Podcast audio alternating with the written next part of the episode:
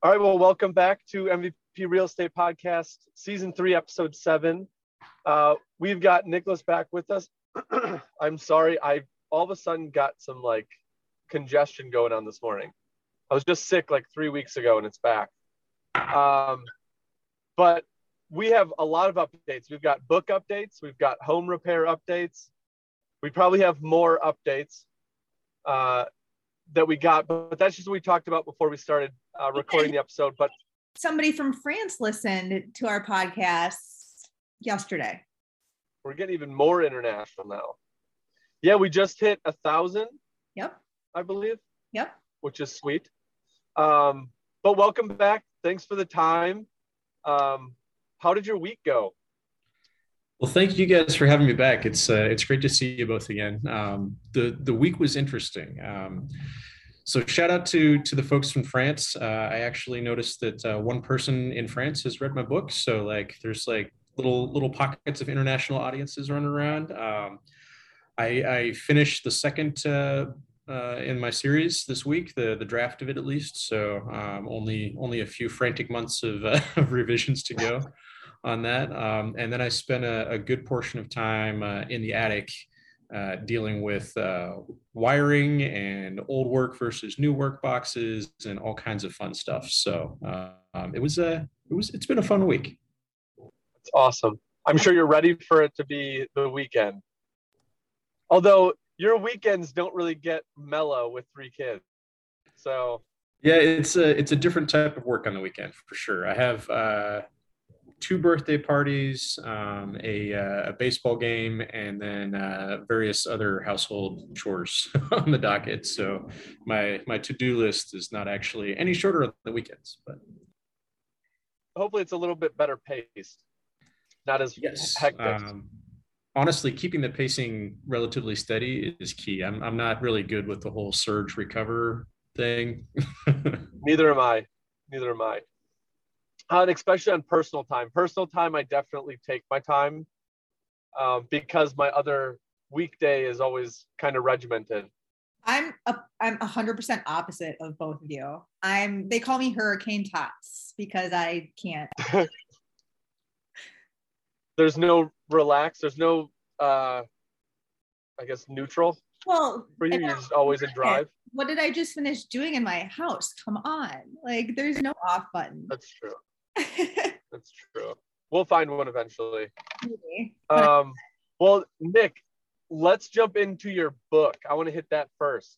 So okay. number two is in draft. You said.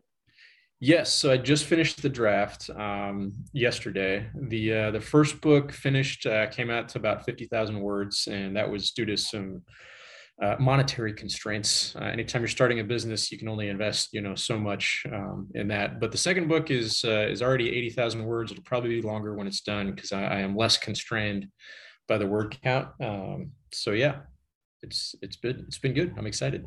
Awesome. That's awesome. Can you release the title yet, or is that to be determined? Yes, actually, uh, the title is called Iron on the Tongue. It's the uh, the follow up to Steel in the Blood, which was the first one. There's there's a theme you'll see as the as the titles get released. Um, and i actually have already started the pre-orders um, the, the, like the exclusive like cool guy club pre-orders uh, on my website where you can get a, a signed hardback first edition. You can um, get your yourself written in as a character if you want to put down a little bit of coin on that cool. Um, to the next book like all kinds of fun stuff so. And just to pull in another show we just got off uh, a show with someone who's talking about NFTs, and oh. apparently you can tie an NFT to an asset. Natasha, you can't cover your eyes. Um, I can't do that. Have you tied these? Have you jumped on the train and tied them to an NFT? Uh, so one of my other side hustles is an NFT project, super secret, can't talk about it. But all right, um, I, I have looked into potentially doing some NFTs for for this piece of of the art side, and uh, it turns out that if I mint the NFT, it's like really expensive. However, oh, really? I can I can offer other people the chance to mint the NFT for whatever base price it is, like 0.01 ETH or or whatever it is. Uh, and then they, they'll pay the mint price, but it'll it'll appreciate in value and, and so on and so forth. So um, I'm looking into that. Um, Okay. It's nice to have the NFT side project because I can just go over to my Discord server and be like, hey guys, what about this? And they'll be like, oh, you're an idiot. You should do this instead. I'm like, thanks. that those forums we talked about that for people that are learning to get onto the forums and talk to people who are in it and they can give you the good advice. Oh yeah. It's interesting how much crossover there is on the on the the the pieces that I'm working on some of the other aspects of the project to like real world stuff like we're talking about how do you design an economy and how do you like work in you know uh, use cases for for these things and how do you you know provide value to people and uh, you know judge it appropriately and all kinds of stuff so like there's a lot of crossover especially into the real estate market where you know value is often in the uh, in the eye of the beholder so Yeah. Well, that's cool. That's fascinating. I'm gonna. I'm curious to see how that all works out. And with the super secret NFT project, whenever that gets revealed, I'm gonna give you a call because I'm interested in what's going on. sure Um, not a world I dabble in very much, so it's fascinating. Um, this is a fun one. Um, I can tell you that there's it's going to be basically community owned. So like we're we're not taking a whole bunch of profit into it. We're we're taking the whole mint price of the thing, and we've already got plans for like the entire dollar amount to go back into the community for both making the community money as well as like providing other use cases for it. So okay. it's it's a little different than some of the other ones where it's like, all right, look at this amazing thing that looks cool. Bye. see ya. Yeah. Oh, that'll be cool. I'm excited to hear about that one. Uh, because that world is going to evolve into something that we can't even understand at this point. So I'm excited to see where this all goes. I mean, But real estate on Meta, you- right? Yeah, that's true. uh, someone asked me if when the meta actually comes to and it's more advanced, would you buy a section of real estate in the metaverse? Oh yeah. I, I didn't have an answer. I don't know. I, I don't know what it's going to look like. I mean, so as with any investment question, like how much money can you afford to lose? Um, Right. But like, I absolutely would would throw down some money on some some real estate there. Like, so when I was in a, I want to say like seventh grade, I don't know, middle school. Um, we did this like westward expansion simulation where they had this big piece of butcher board paper on the wall and it was all gridded out into squares. And you didn't know where the railroad was going to be. You didn't know any of this stuff, but like you could go claim land and then you could buy and sell land. And you know, it was it was totally a simulation thing. But I feel like that's kind of where we're at with Meta right now, because like you have no idea what's going to be that like we don't even know like what's the railroad equivalent like how do you know which properties are going to be more expensive than not so like the one thing about property especially the way the blockchains are created is like it will never like you can't duplicate it you know like that Yeah. house that's on the corner of like main street and airport road like that's it that's that plot of land so it has Yeah. it's an interesting crossover so and I'm fascinated with, and I think my reservation in answering like, would I buy land? How much is there? Because, like in the metaverse, I picture this being an, a vast, endless amount of space that if we run out, we just create more, and if we run out of that, we just create more. So is that devaluing the property I just bought, or are we going to set parameters to where like this is as far as it goes? so But- i th- i think you're going to see a lot of um That's those parameters though. Like who makes these rules? right? Right. and so like that's because because of the way this is done on the blockchain and it's it's it's not centralized it's decentralized um, so like distributed you know the the community decides what value is you know if there's if there's something that is centrally located to a very popular place to be you're going to see this tied a lot more towards um, i guess i guess the the the cool and hip parts of a town if i were to take this and put it into the real world analog as opposed to like oh this is where three rivers come together and therefore there's you know all these natural resources. It's more like oh yeah that's soho. Everybody wants to live in soho i think. I don't i've never been in new york but Okay, so here's Yeah.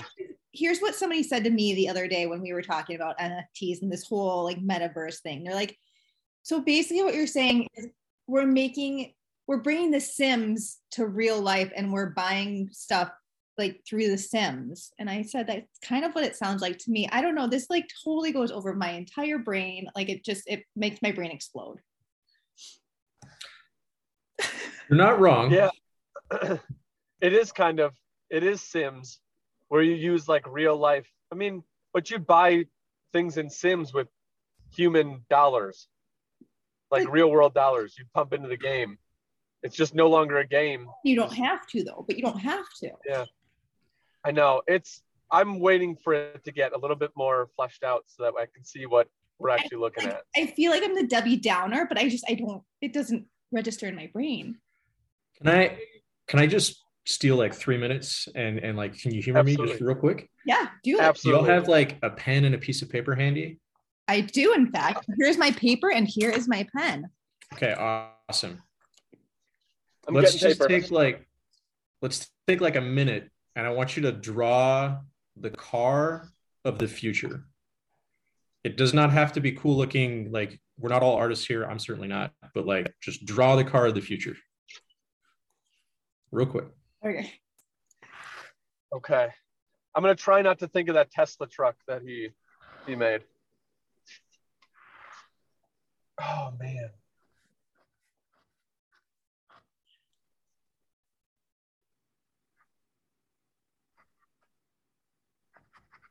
My son was just watching uh, Bob Ross the other day. So I'm trying to channel my inner Bob Ross. Oh, right I know what I want to do. Okay, I changed my mind. Um, Get this happy little tree. You just Yeah. got a mountain behind it. I don't know. This is your world. Just create it. Just Yeah, put a it could be literally anything. Like, what is the car of the happy future? little window. mine is literally four four lines, Perfect. And it's a. Oh, my pen. This is why I didn't graduate um, with my graphic design degree, is because I couldn't pass the actual like drawing classes. But I can make everything else look pretty, but I can't draw. It works out. All right. Marcus, let me know when you're done. Uh, it's rough, but yeah, yeah, yeah. That's okay. Rough is rough is good. We're not talking Van Goghs here. All right. Hold them up real quick. Let me see what you got. Okay. Natasha, talk to me. I think we're gonna be teleporting, not driving. Yes. Ooh, wild That's awesome. card. Right. So we've we've card. taken the the the car like thing of like getting from point A to point B, and we've like completely reimagined what it looks like, and that's amazing. I've done this with a lot of people, and like very few go right to the teleporter. So congratulations, Marcus. Talk to me. What do you got? So I don't think this is going to be like I think gas is gone. hmm I think we will still have like gas cars, but they're going to be what manual cars are now. Like you see them every once in a while, Ah, but so Yeah, they're all they're all parked outside of the bingo parlor on like a Sunday. yes. exactly, exactly. So Okay. these are not tires. I think it's all going to be like a gravity type thing, like anti-gravity. Yeah. So I, the reason like my back window is open, I think cars will be able to go sideways, like diagonal. And this inspiration is from my son's RC car, because the wheel, like you can actually go right and it just slides right on the floor. All right. Um, So you got the minority report thing going on. Cool. Yes, basically. it. You've got like a cockpit up front, but then the Mhm. back is going to be like rounded because I think it has to be aerodynamic in all directions. Cool. Um, I don't think it's really going to be a flying car, but That's I don't know. that's like its whole you know two hour podcast on that. All right. So here's what Yeah, I do. that's engineering. A tree? Okay. It's a palm tree. Are you Yep. are you teleporting on top of a palm tree? No, that's that's a that's a palm tree. It's got a little guy up top. There's like a steering wheel, and there's like coconuts at the bottom. I like it. Right? So it's like a That- float, a parade float that you can decorate to whatever No, you it's want. it's a re- it's an actual tree, like, and it's on a tiny island. And that's your car. It's the car of the future. How might that be possible? no idea. My clue. Right. Well, what if we all Or a tree commute to work by putting our VR goggles on, Mm-hmm. Yeah. right? And we have to we have to get somewhere, right? Because like there's so much real estate, it's all been assigned, and like we have our allowed place that we're allowed to port into the metaverse or whatever. And because we you know pay for a certain connection level and it's way out in the sticks or something like that. But we still got to go to the place where everybody else is interacting right? Where all the all the digital underground is if you will. So everybody drives whatever they want whatever they can imagine right? So what does a parking lot look like in the future then I don't know. it's a forest I guess right? yeah. I mean, could couldn't it be right? So the idea that like the car of the future might be a tree, it's not. Maybe it's not going to be a literal tree, but like the idea that there might be a metaverse that we all like port into and live in and, and work in that has its own set of rules that are whatever we say they are. Like I think that has a lot of merit to it, and this is just a fun little exercise in like imagining things differently. Yeah. I mean, there's already people that are full time in the metaverse. Like they're the Mhm. ones that that log on and keep control or I guess manage the the avatars in the metaverse. So like Yeah, that's I already mean- a thing. Who's There's paying, people making. Sorry, go ahead. who's paying them? Like Ah, the people that own the real estate are the ones that are making the money. So we need to buy metaverse real estate.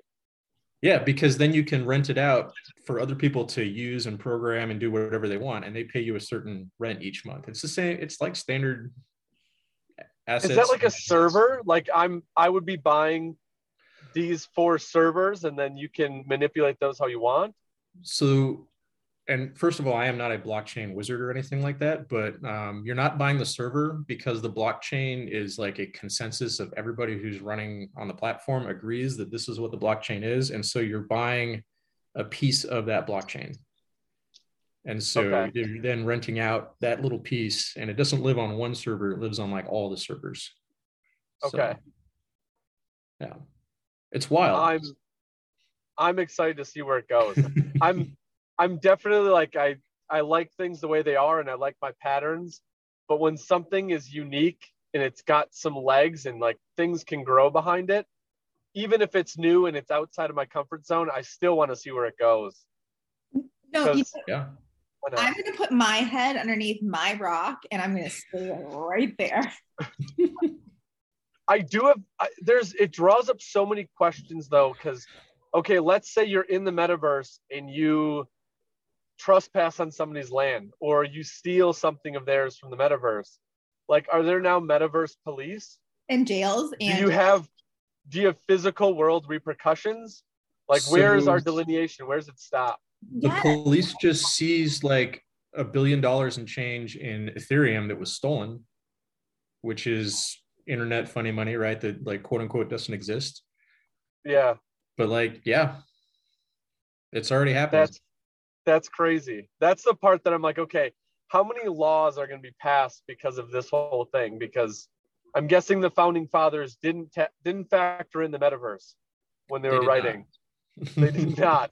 So we'll see what comes of it. Um I'm gonna go find Yeah, my it's gonna- bunker and like hunker down in it. Just it's going to be an interesting couple decades of trying to get this stuff organized I think so. Um, it's it's Go got a lot of potential too, um, especially just like imagination, different ideas, but also um, the the idea of decentralized finance. Because uh, I was actually reading a book recently um, called Economic Science Fictions. Unsurprisingly, science fiction was involved. Um, if you're looking for really entertaining, like gripping storytelling, like pass. It's not that. Um, okay it does have some good stories in it with like interesting economic questions and then there's some really interesting essays that are written very dryly. So like just go quickly and pick out the main points. But um the the takeaway that i got from the i just read like the first part of it. I'm still working on it. Um is that like the idea of money right? It's a way of communicating value from buyers to suppliers. That's all it is. We no longer have like this dollar is worth six ounces of gold. Like I think that's too much of gold. I don't know how much gold is an ounce these days, but like we went away Yeah. from that. And so the idea that you could substitute the dollar with like anything is is an interesting concept. And like again, I'm not an economist, so I don't want to like try and prognosticate on that. But um, that communication, like money as communication, was was an interesting way to look at that. Yeah, and we're not completely off of gold as our backing, correct? I know there's a push for it to not no, back we, the dollar by gold. We have a floating dollar, like completely, yeah. as far as I'm tracking. like yeah. it's not tied to the gold standard at all. That happened in 1980 something. Again, don't. yeah, that's what I. That's what I thought I remembered. Mm-hmm. So maybe the the dollar becomes the backing to this metaverse. Wouldn't that right? be and a that, wild? Now you're like inceptioning this idea of like we say this is valuable and we're backing this other thing that's communicating value over here, so it's backed by communication. Like, what does that mean? Yeah. and we're only backing to the U.S. dollar. So what does that mean for Canadians or people in Asia or like they have their own currency? So is there conversion rates in meta dollars? I mean, so like you can you can convert anything to anything else, right? That's what that's what like a, a lot of the the big markets do, right? Um, so I think the I think the idea of the way we think about money though is is is different. Like you know, if somebody hands you a dollar that says the United States of Ted on it, and it's like got their face on it, you're gonna be like, no. yeah. If it has you know the seal of the United States of America and like Benjamin's face on it, then like okay, now we're talking, right? Yeah. But what makes that piece of paper any more or less valuable? People buying into it. People believing. Exactly. Yep. So yep. I don't know. Interesting crossroads. yeah. And if if the the only thing that comes out of it is people getting a little bit more fan, financially literate because they're reading up on the dollar and currency and how it translates in the metaverse, at least they're more financially literate in the real world. So yeah, absolutely. I think that's that's something that would be an interesting little tidbit to take out of it. So, well, out of the whole aliens and metaverse thing, let's talk about your book. Uh, the second one out. What summary or like little sneak peeks can you give us? Little like cliffhanger. Mm. Okay, all right. Thing? So the the first book ended on quite a bit of cliffhangers. Um, there was uh, a lot of the reviews that I got back have been like, okay, like, where's the next one? I'm like, don't worry, we're soon. But um, we uh, we open on a, a whole new um, character and plot arc that is going to kind of be seeded throughout the book. Um, that brings another um, another viewpoint to the world. I noticed that uh, you know when I started designing the universe and, and, building all these things into it, and then like thinking about where's the story at and doing all the planning for that. Um, I realized that a lot of it was coming from a like a top down kind of viewpoint where there was like a lot of the main characters were those that were in charge. And so they had their view of the universe and their ideas of right and wrong and everything else. And uh, and i wanted to really explore what it looked like from the other side. So um, i can tell you that the new character's plot line is very much from the opposite end of the spectrum. She grew up extremely poor. She's one of the uh, the uh, the workers on one of the factory planets and so has a job that's like extremely dangerous and like barely pays anything at all and she's doing the work for you know the next level of the bureaucracy and so on. And uh, she runs into um, a situation that uh, kind of puts her on a collision course uh, with uh, the powers that be further on down the line. So okay. um, yeah. Wow. I think and it's you i think said it's planets so she lives on the manufacturing planet. Mm-hmm. How One many planets do we have? Okay. There's uh, there's 14 planets that uh, the Ollsons control and are responsible for, and they're the uh, the we started the story with them, but um, there's there's over hundred different gene lines that control all the different thousand planets of the of the empire. So um, okay. The so this stuff wasn't. I'm not a big sci-fi guy, but my son just wanted to watch Boba Fett, mm-hmm. and I watched that, and I'm like, this whole thing is like now a light bulb went off because Boba Fett was so good, and they have the kind of like the same different worlds in different clans that that live within each world. Mm-hmm. I think it's it's super cool to think about. It's it's a good way to explore a lot of different um, different things that we're kind of struggling with in our society today. And one, I hope I hope this is a fun, exciting story to read. It's adventure, it's got action, it's got a little bit of romance in there, it's it's got everything, right? Okay. Um, but also like uh, I tried to to really wrestle with some of the things that that we're dealing with in society today. So if you want to, you can peel that fun, exciting layer back and be like, well, what is the nature of power? And like, why do we end up believing what we believe? And you can kind of dive into that piece. So yeah. And I think when you write it in that sci-fi with the sci-fi glasses on with with colonies or tribes of people that aren't yourself, you kind of take down your defense mechanism and you kind of mm-hmm. look at it in a different perspective. Even if the themes are the same, you I think allowing your judgment to go down and your defenses to go down, you can look at a system or a, a culture and be like, okay, well, here are some of the gaps or here are some of their issues. And then when you start to think about it more, you're like, well, I could see that in in our day to day with how we operate it. That's that is, you know, I couldn't have said it better myself. I really I really believe in science fiction because it lets us have a chance to experience something that is not us. Yeah. Um, it experience what it might be like to live in the future because we're all going to live in the future eventually. all you got to do is wait, right? But like, what if you could try and experience what that might be like today and use that to inform your decisions, you know, your outlook, all that. So. Mm-hmm. Yeah, that's awesome. And when is it's going to go to revisions? And you said mm-hmm. multiple. So oh, what yeah. goes on in those revision meetings? Is that with your publisher?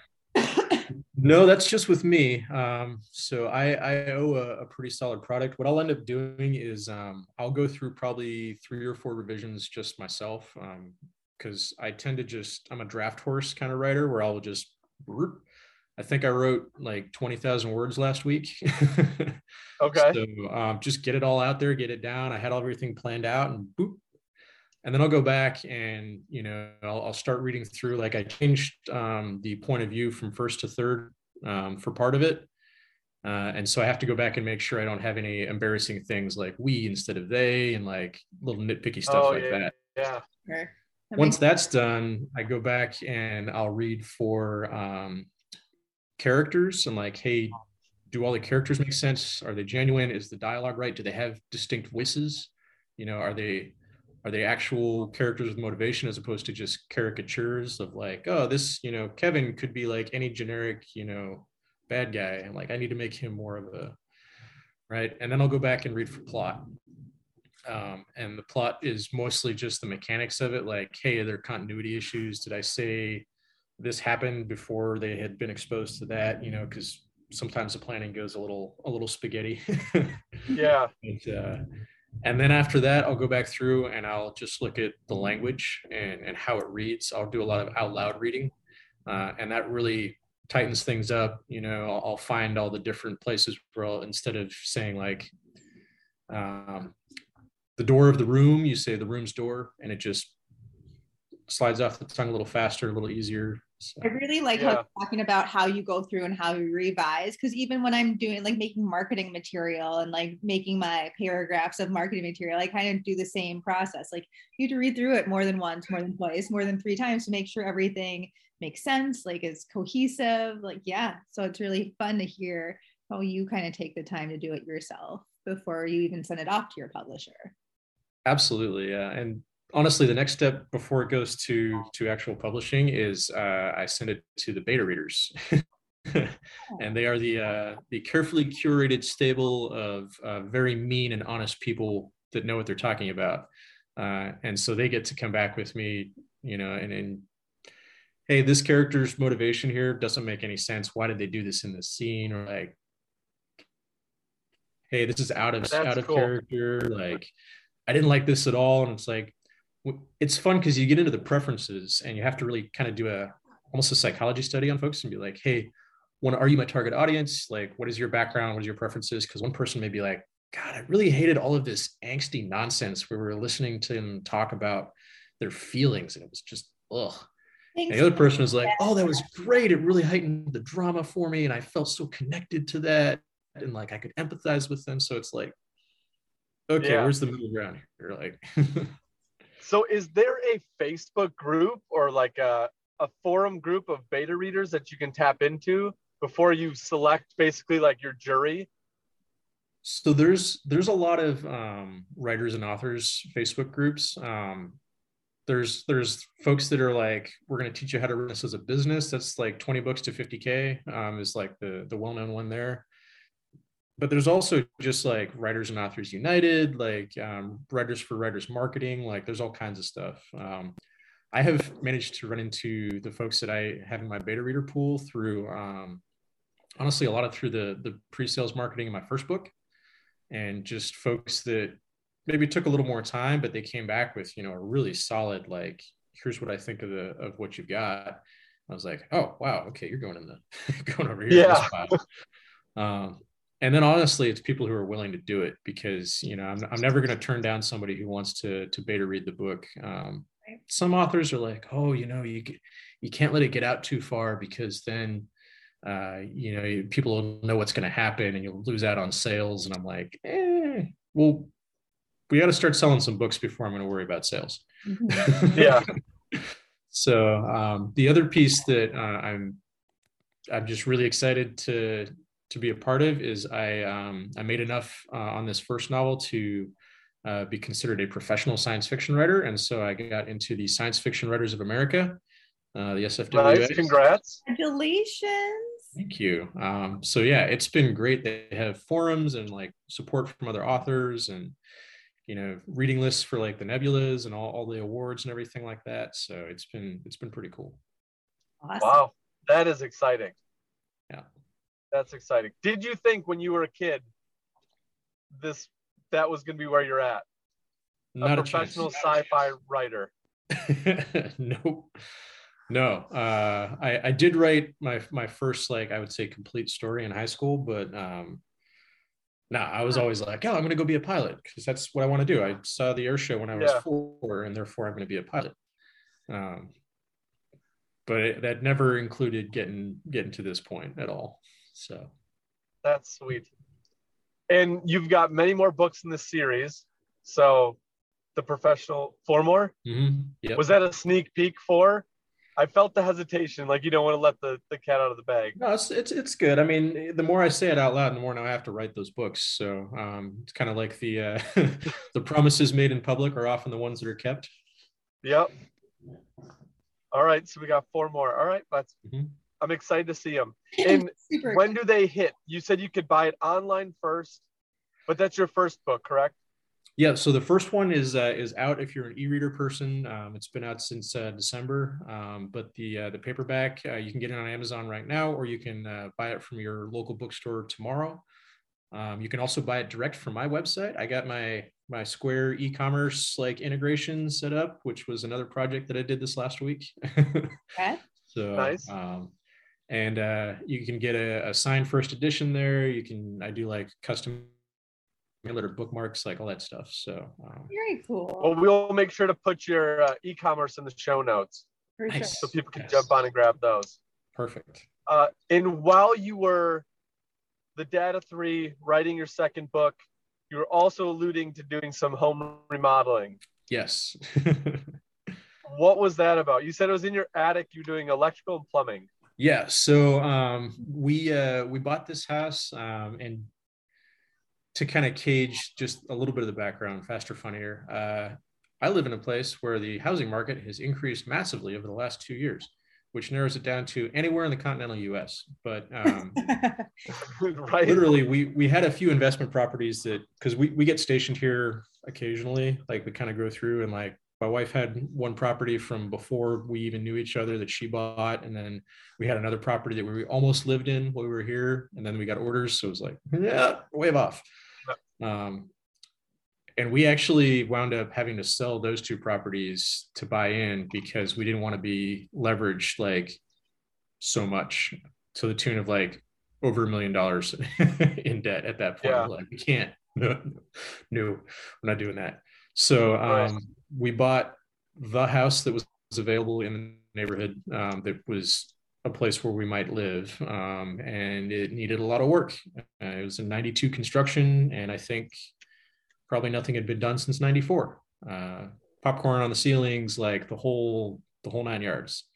So um, I took about a week before we moved in, and I parked the camper in the driveway and just kind of lived out of that, just running off the batteries.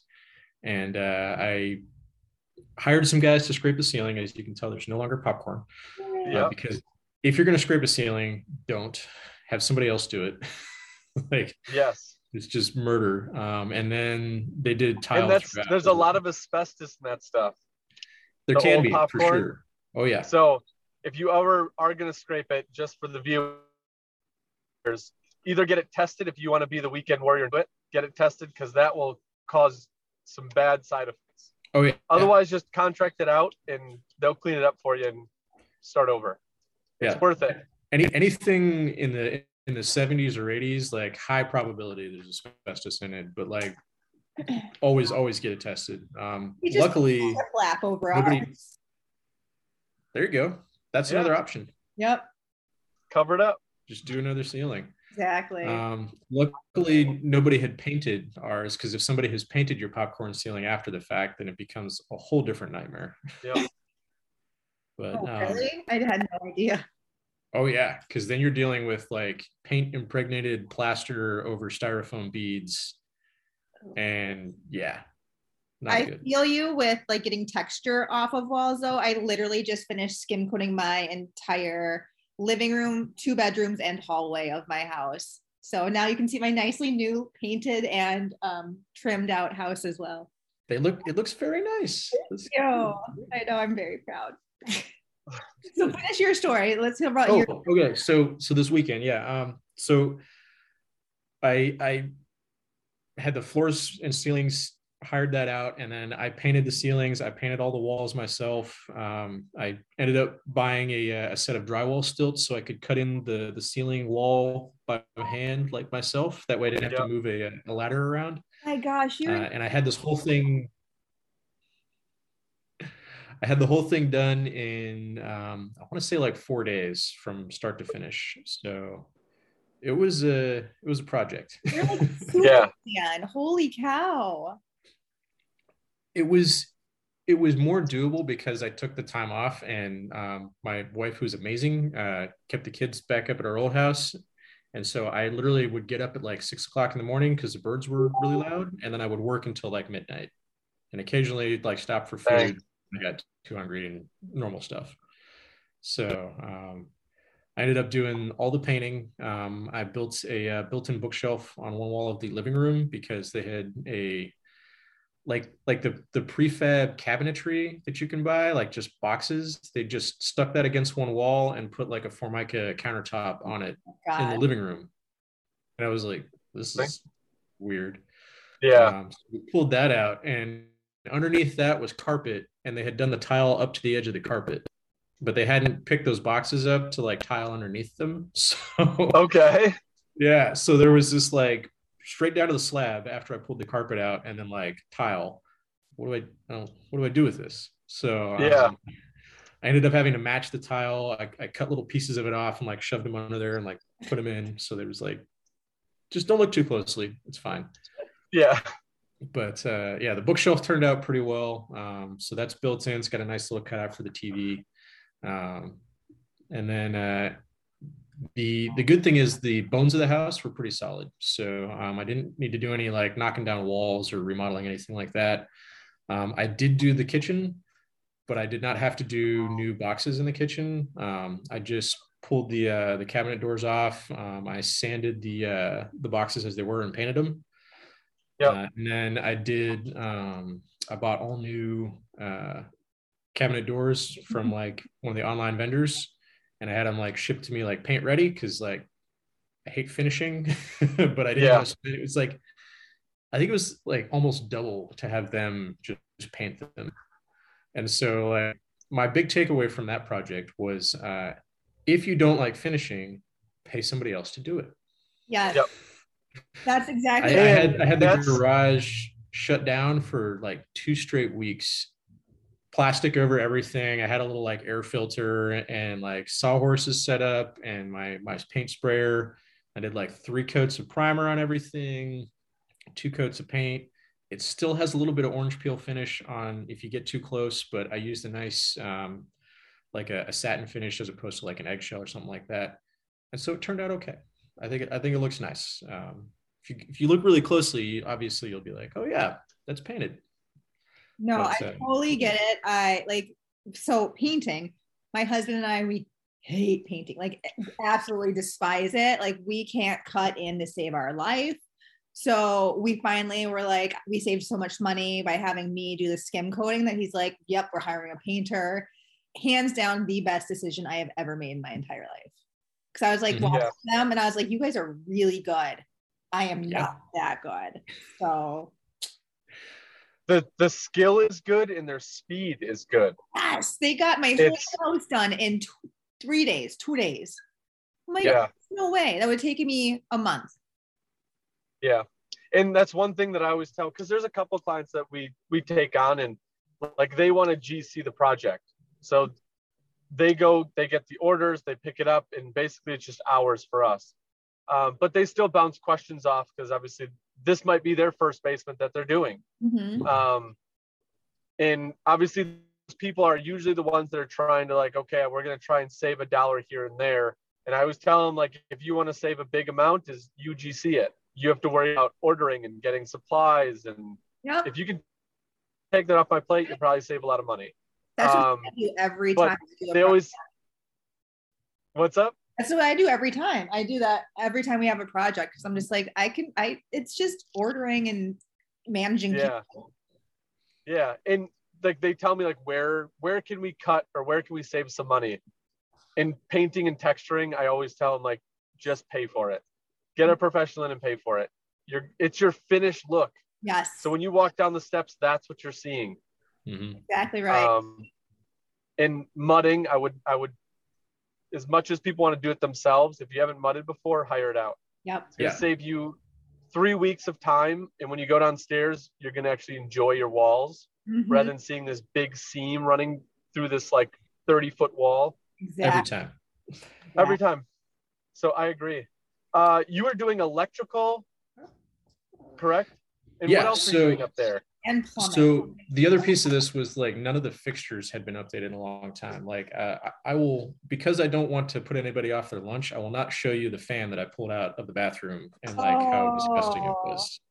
Like it was it was real, um, real, real.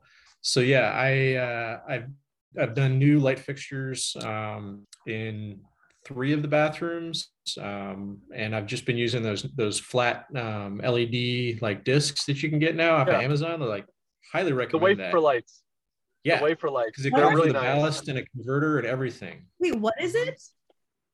What They're are called they? wafer lights. They're you know the can lights that you see that have like the big housing. Yes, that go up in your floor joist. There. So they have wafer lights now that look like little LED discs and they've got two fins on the top. So you push the fins up and you put it up into this, the hole of the drywall. And as soon as you let go, the, it grabs the top and then holds it up on the drywall. Mm. And there's a converter right on it. So you can tap your line into that. Mm-hmm. Gotcha. And these lights, and you can go from like different lumen selections. So you can make them more yellow. You can oh, make them that's Sane Asylum white. Yeah. yeah. They're I recommend them for everybody doing a remodel because you get the can light look for almost like two thirds of the price. Oh, less than that. I mean, I got I got a box of like 20 of those things for I want to say a hundred bucks. So you still need to do yeah, the right. in the ceiling, right? So all you do is cut your hole in the ceiling, and if you have like obviously you have to have your wire available, um, and then you uh, you you a hot hot neutral and ground and it's all right there in the box and it goes back in. They're all like wet area rated most of them are so just look for that. But the cool thing about those is you can put them into like three inches of headspace. Yep. so if you have a basement you're doing you don't have to have this massive amount of room in the ceiling to get candlelight light look. Yeah. There's a lot of benefits. The ceiling height was one. I might look into that for my house because we have no can lights anywhere, and that's all we want. Yeah, and uh, like you were saying, the headroom is nice. Um, they are that water concealed, so that's nice. the converter whip. So off of the box that you have to put your floor joist, the whip is usually about 12 inches, which Mhm. means that I can place the actual light in the center of my room or wherever I want it in my room rather than having to put it up in between a floor joist and that's just the room you get. So you can move them around to wherever you want, which was super nice. Um, yeah, they're I recommend them. If you haven't if you haven't found them yet, go look for them. And they're at like every big box retailer. Yeah, and I mean, I got mine off of Amazon because I was like, I just want everything to show up. I don't have to make a million trips to to you know one of those one of those stores. Yeah. but uh, but yeah, highly recommend that. So I did new light fixtures. Um, I did new exhaust fans, and the one like just remove and replace is, is pretty simple. Um, honestly, just like it's got the line going into it already. Just make sure that's dead. Um, so for anybody who's listening, uh, hire an electrician. You know, just just throwing that out there. It's it's probably worth it. Uh, however, if you would like to, for informational purposes only, uh, do this yourself. Uh, you you cannot do this without a non-contact voltage tester, like flat out Yeah. You have to have one of Yep. those because it's it's a safety thing. Even if you've got the light on, you go turn it off at the breaker and the light's no longer on. You're like, okay, I found the circuit. But like you don't know in old work, especially with walls that are already closed up, like what other lines are on different circuits and is this the right one and everything. So anytime I'm doing anything before I touch anything, I take my little tester out and I hold it on there. And if it beeps at me, I'm like, okay, that's hot. I need to go Yep. find another breaker to pull. So Yeah. once you've done that, it's pretty straightforward. Like um, the the remove and replace because it's three wires. They're already up there. They were already hooked into the last fan you had. So you just pull the last fan out, make sure your, your hole in the drywall is big enough, um, and then put the new one in and put the little wire nuts back on there. Cover everything up. Make sure it's inside a junction box. It's in the attic to code. Yep.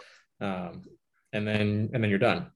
And when I was so when I was starting on electrical, just another tip, when I was starting on electrical and it was all new to me, doing the replace part, I would take the phone and take pictures. Right. Oh, yeah. What did it look like as I took it apart? How did the wires connect? Took a picture of that. So that when I go put the new unit in, it was like, all right, now make this look like that. And I mean, pretty self-explanatory at that part. That's that's definitely a good idea. And the thing that took me so long this last weekend which why i was crawling around doing all kinds of stuff was um, the fan that i bought to replace the old one. The old one was a very basic like it is on or it is off. Uh, this one has a light fixture associated with it as well as a nightlight function and and then the fan like the motor. And Oh, what we wanted to do was put them on different switches so that I could turn the light on or the night light. And then I wanted to put the fan on a rheostat so I could have it on like max or less than max if, if needed. Because we live Yeah. in Florida, sometimes like the humidity is around for a while.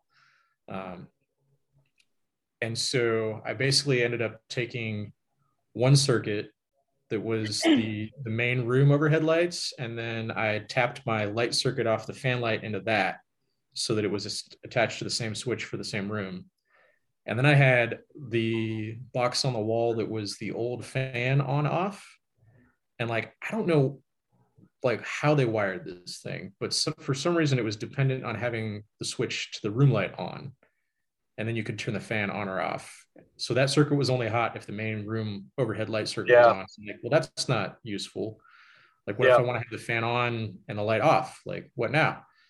Yep. So um, I went in and had to find a different circuit to, to tie that into because I tried to do it straight in and I was getting hot on both sides, even with the switches that I had installed off because I took it from a one gang to a two gang box. And it was like, okay, we're not trying to chase this dragon for the rest of the day. I'm just gonna, we're gonna go up there, we're gonna take the the hot line in. So I found the line into that to that box and I went back and I cut it and I capped it um, where it came in so that it was like it's fine. Uh, and then I took that hotline in and I found a different circuit, which ended up being the wall outlets for this room. Yeah. So that's the bathroom door behind me. So the fan function and the nightlight is now on the circuit in this room that is just the wall outlets okay. because like there's hardly ever any amperage draw on the wall outlets. I'm not running, you know, a wood shop in here or anything like that. Uh, and those two those two are only going to be drawn at most like six or seven watts, even if both of those are on. Mm-hmm. So I felt I felt good about that. Yeah. Where did you learn to do all this electrical? So uh, YouTube mostly. Oh, I love YouTube University. Uh, it's great. Um, there's a Canadian guy who does like remodel stuff constantly. I, I cannot remember his name right now, but you, you can dive down the rabbit hole of his channel and he's like, he'll take you from like doing siding, like uh, all the way to like, oh yeah, and this is how you cut out a wall and make a window. Now there's a window here where there wasn't before. Yeah, it's, it's not Essential Craftsman. Um, Essential Craftsman is another YouTube channel he he literally makes a, a, series where he buys this plot of land. So he walks you through what went into buying the land, and then what goes into zoning, and then what goes into excavating, what goes into found it. He builds the whole house and does a, a YouTube series on it, all the way to finish work. It's awesome. That's crazy. Such good quality. Yeah, it's if I'm doing a remodel and they've got questions, I send everybody that thing, and I'm like, all right, watch this video because this is what I'm talking about. So they can kind of get up to speed with what, because again, we do these all the time and I'll spit words out and they're like, yeah, can you repeat all of that again? I'm like, here's okay. Here's your homework. Yeah, watch this video. You'll understand. Uh, at least to the bare minimum that you could stay in a conversation. Because again, mm-hmm. they don't want to be the experts. They've got their full time jobs, their families. But just to be able to get to like the bare minimum of understanding what's going on in your own asset, here's a video. Um, yeah but I think I know that Canadian guy that you're talking about. Um, I've I've watched his soffit and siding videos many times as I was starting, because oh, yeah. we were the first few projects were trying to patch vinyl siding in with old siding, mm-hmm. um, so to find out his tips and tricks and yeah, he was YouTube University. I live by it. It's good. Um, I I did take several. Uh, so like my my undergrad was in engineering too. So like I can I can read a circuit diagram, and I came in with that knowledge. I guess uh, you know that's not to say you nobody can learn that, but I, I kind of had a little bit of a leg up there. Um, we did we did some project management type stuff there as well, and then I felt really well prepared, honestly, to to GC my own work here um, because I do have a master's in operations management. So makes sense. Building a Gantt chart and forward and backward pass and critical path management and slack time and resources and all that stuff um, was something that I could kind of, oh, look, uh, that is useful masters. Let me go use that for my own yeah. one off project, you know? so, yeah. But That's cool. Taking the resources from other from other past experiences. That's key. That's why you pay yeah. for it. Mm-hmm. Mm-hmm. For sure. I mean, so if, if I were to look at all of the project lines I had going, I had a full kitchen remodel, including countertops and, and plumbing and other stuff. Um, I had the bathrooms that we did, um, cabinets throughout, floors, walls, and ceilings. Um, and then outside the house, uh, it needed a new roof because the roof was so old it was uninsurable. Uh, really? So yeah, that was that was a project and a half. Um, so, so uh, we ended complete up, rip off, not just shingles. Oh well, so they they had to take it down to um, inspect the the decking, um, and I'm glad they did because there was a lot of water damage around the chimney. Yeah, and you could see it inside the house. Like, and I found this out later that they had water damage in the house, and they took the insurance money and bought some tile for the wall, hallways. So long story short. Um, okay. Not but, fix the uh, problem, but make it easier to clean up.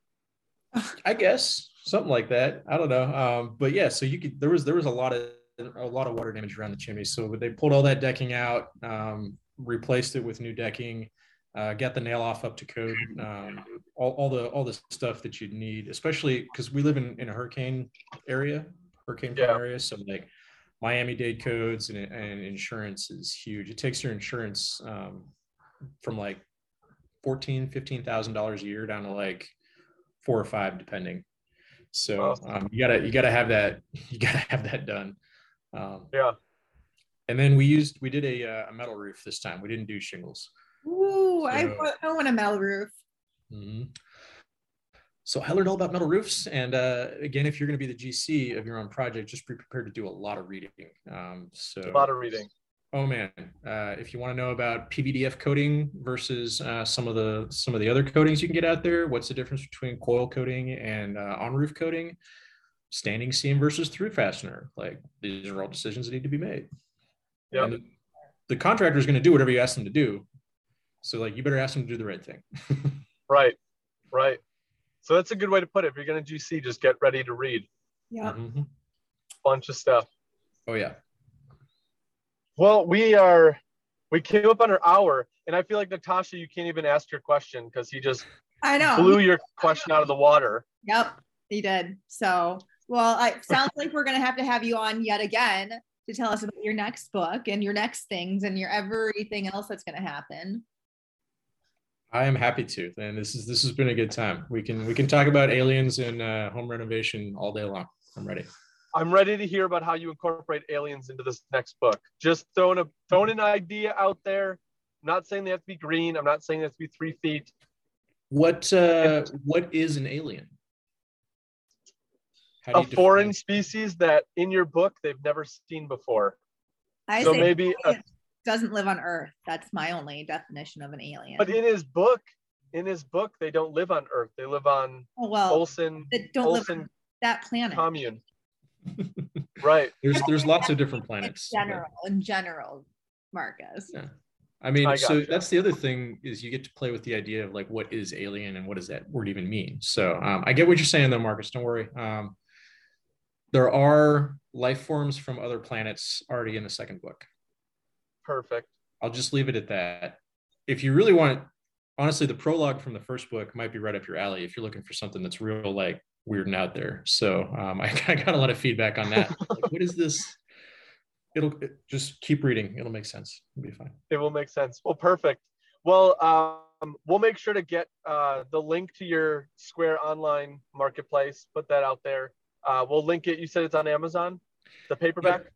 paperbacks on Amazon. Um, and honestly, the uh, getting to the Square story, if you just go to my website and you click books, and there's there should be buttons galore there, um, as well Okay. as some info on the on the pre-order for the next book that's coming out, publishing in October. So if you want to get your signed hardback first edition in September, that's the word to go. Perfect. And I guess you're taking applications for beta readers. Oh yeah, always. So if you are curious and want to get into that, um, I think we have your contact information that we'll throw in there as well. Mhm. Um, so I'll have people reach out to you as well. awesome, appreciate it.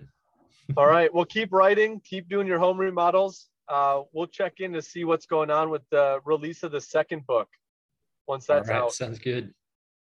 All righty. Enjoy your weekend. Thanks again for all your time. Uh, more alien NFT home remodeling talks to come. All right, sounds good. I'll make sure to bring my All right. popcorn next time. Exactly. Gonna need a big Exactly. bag. Bye, guys. Exactly. All right. Have a good weekend out there. Talk to you soon. Bye.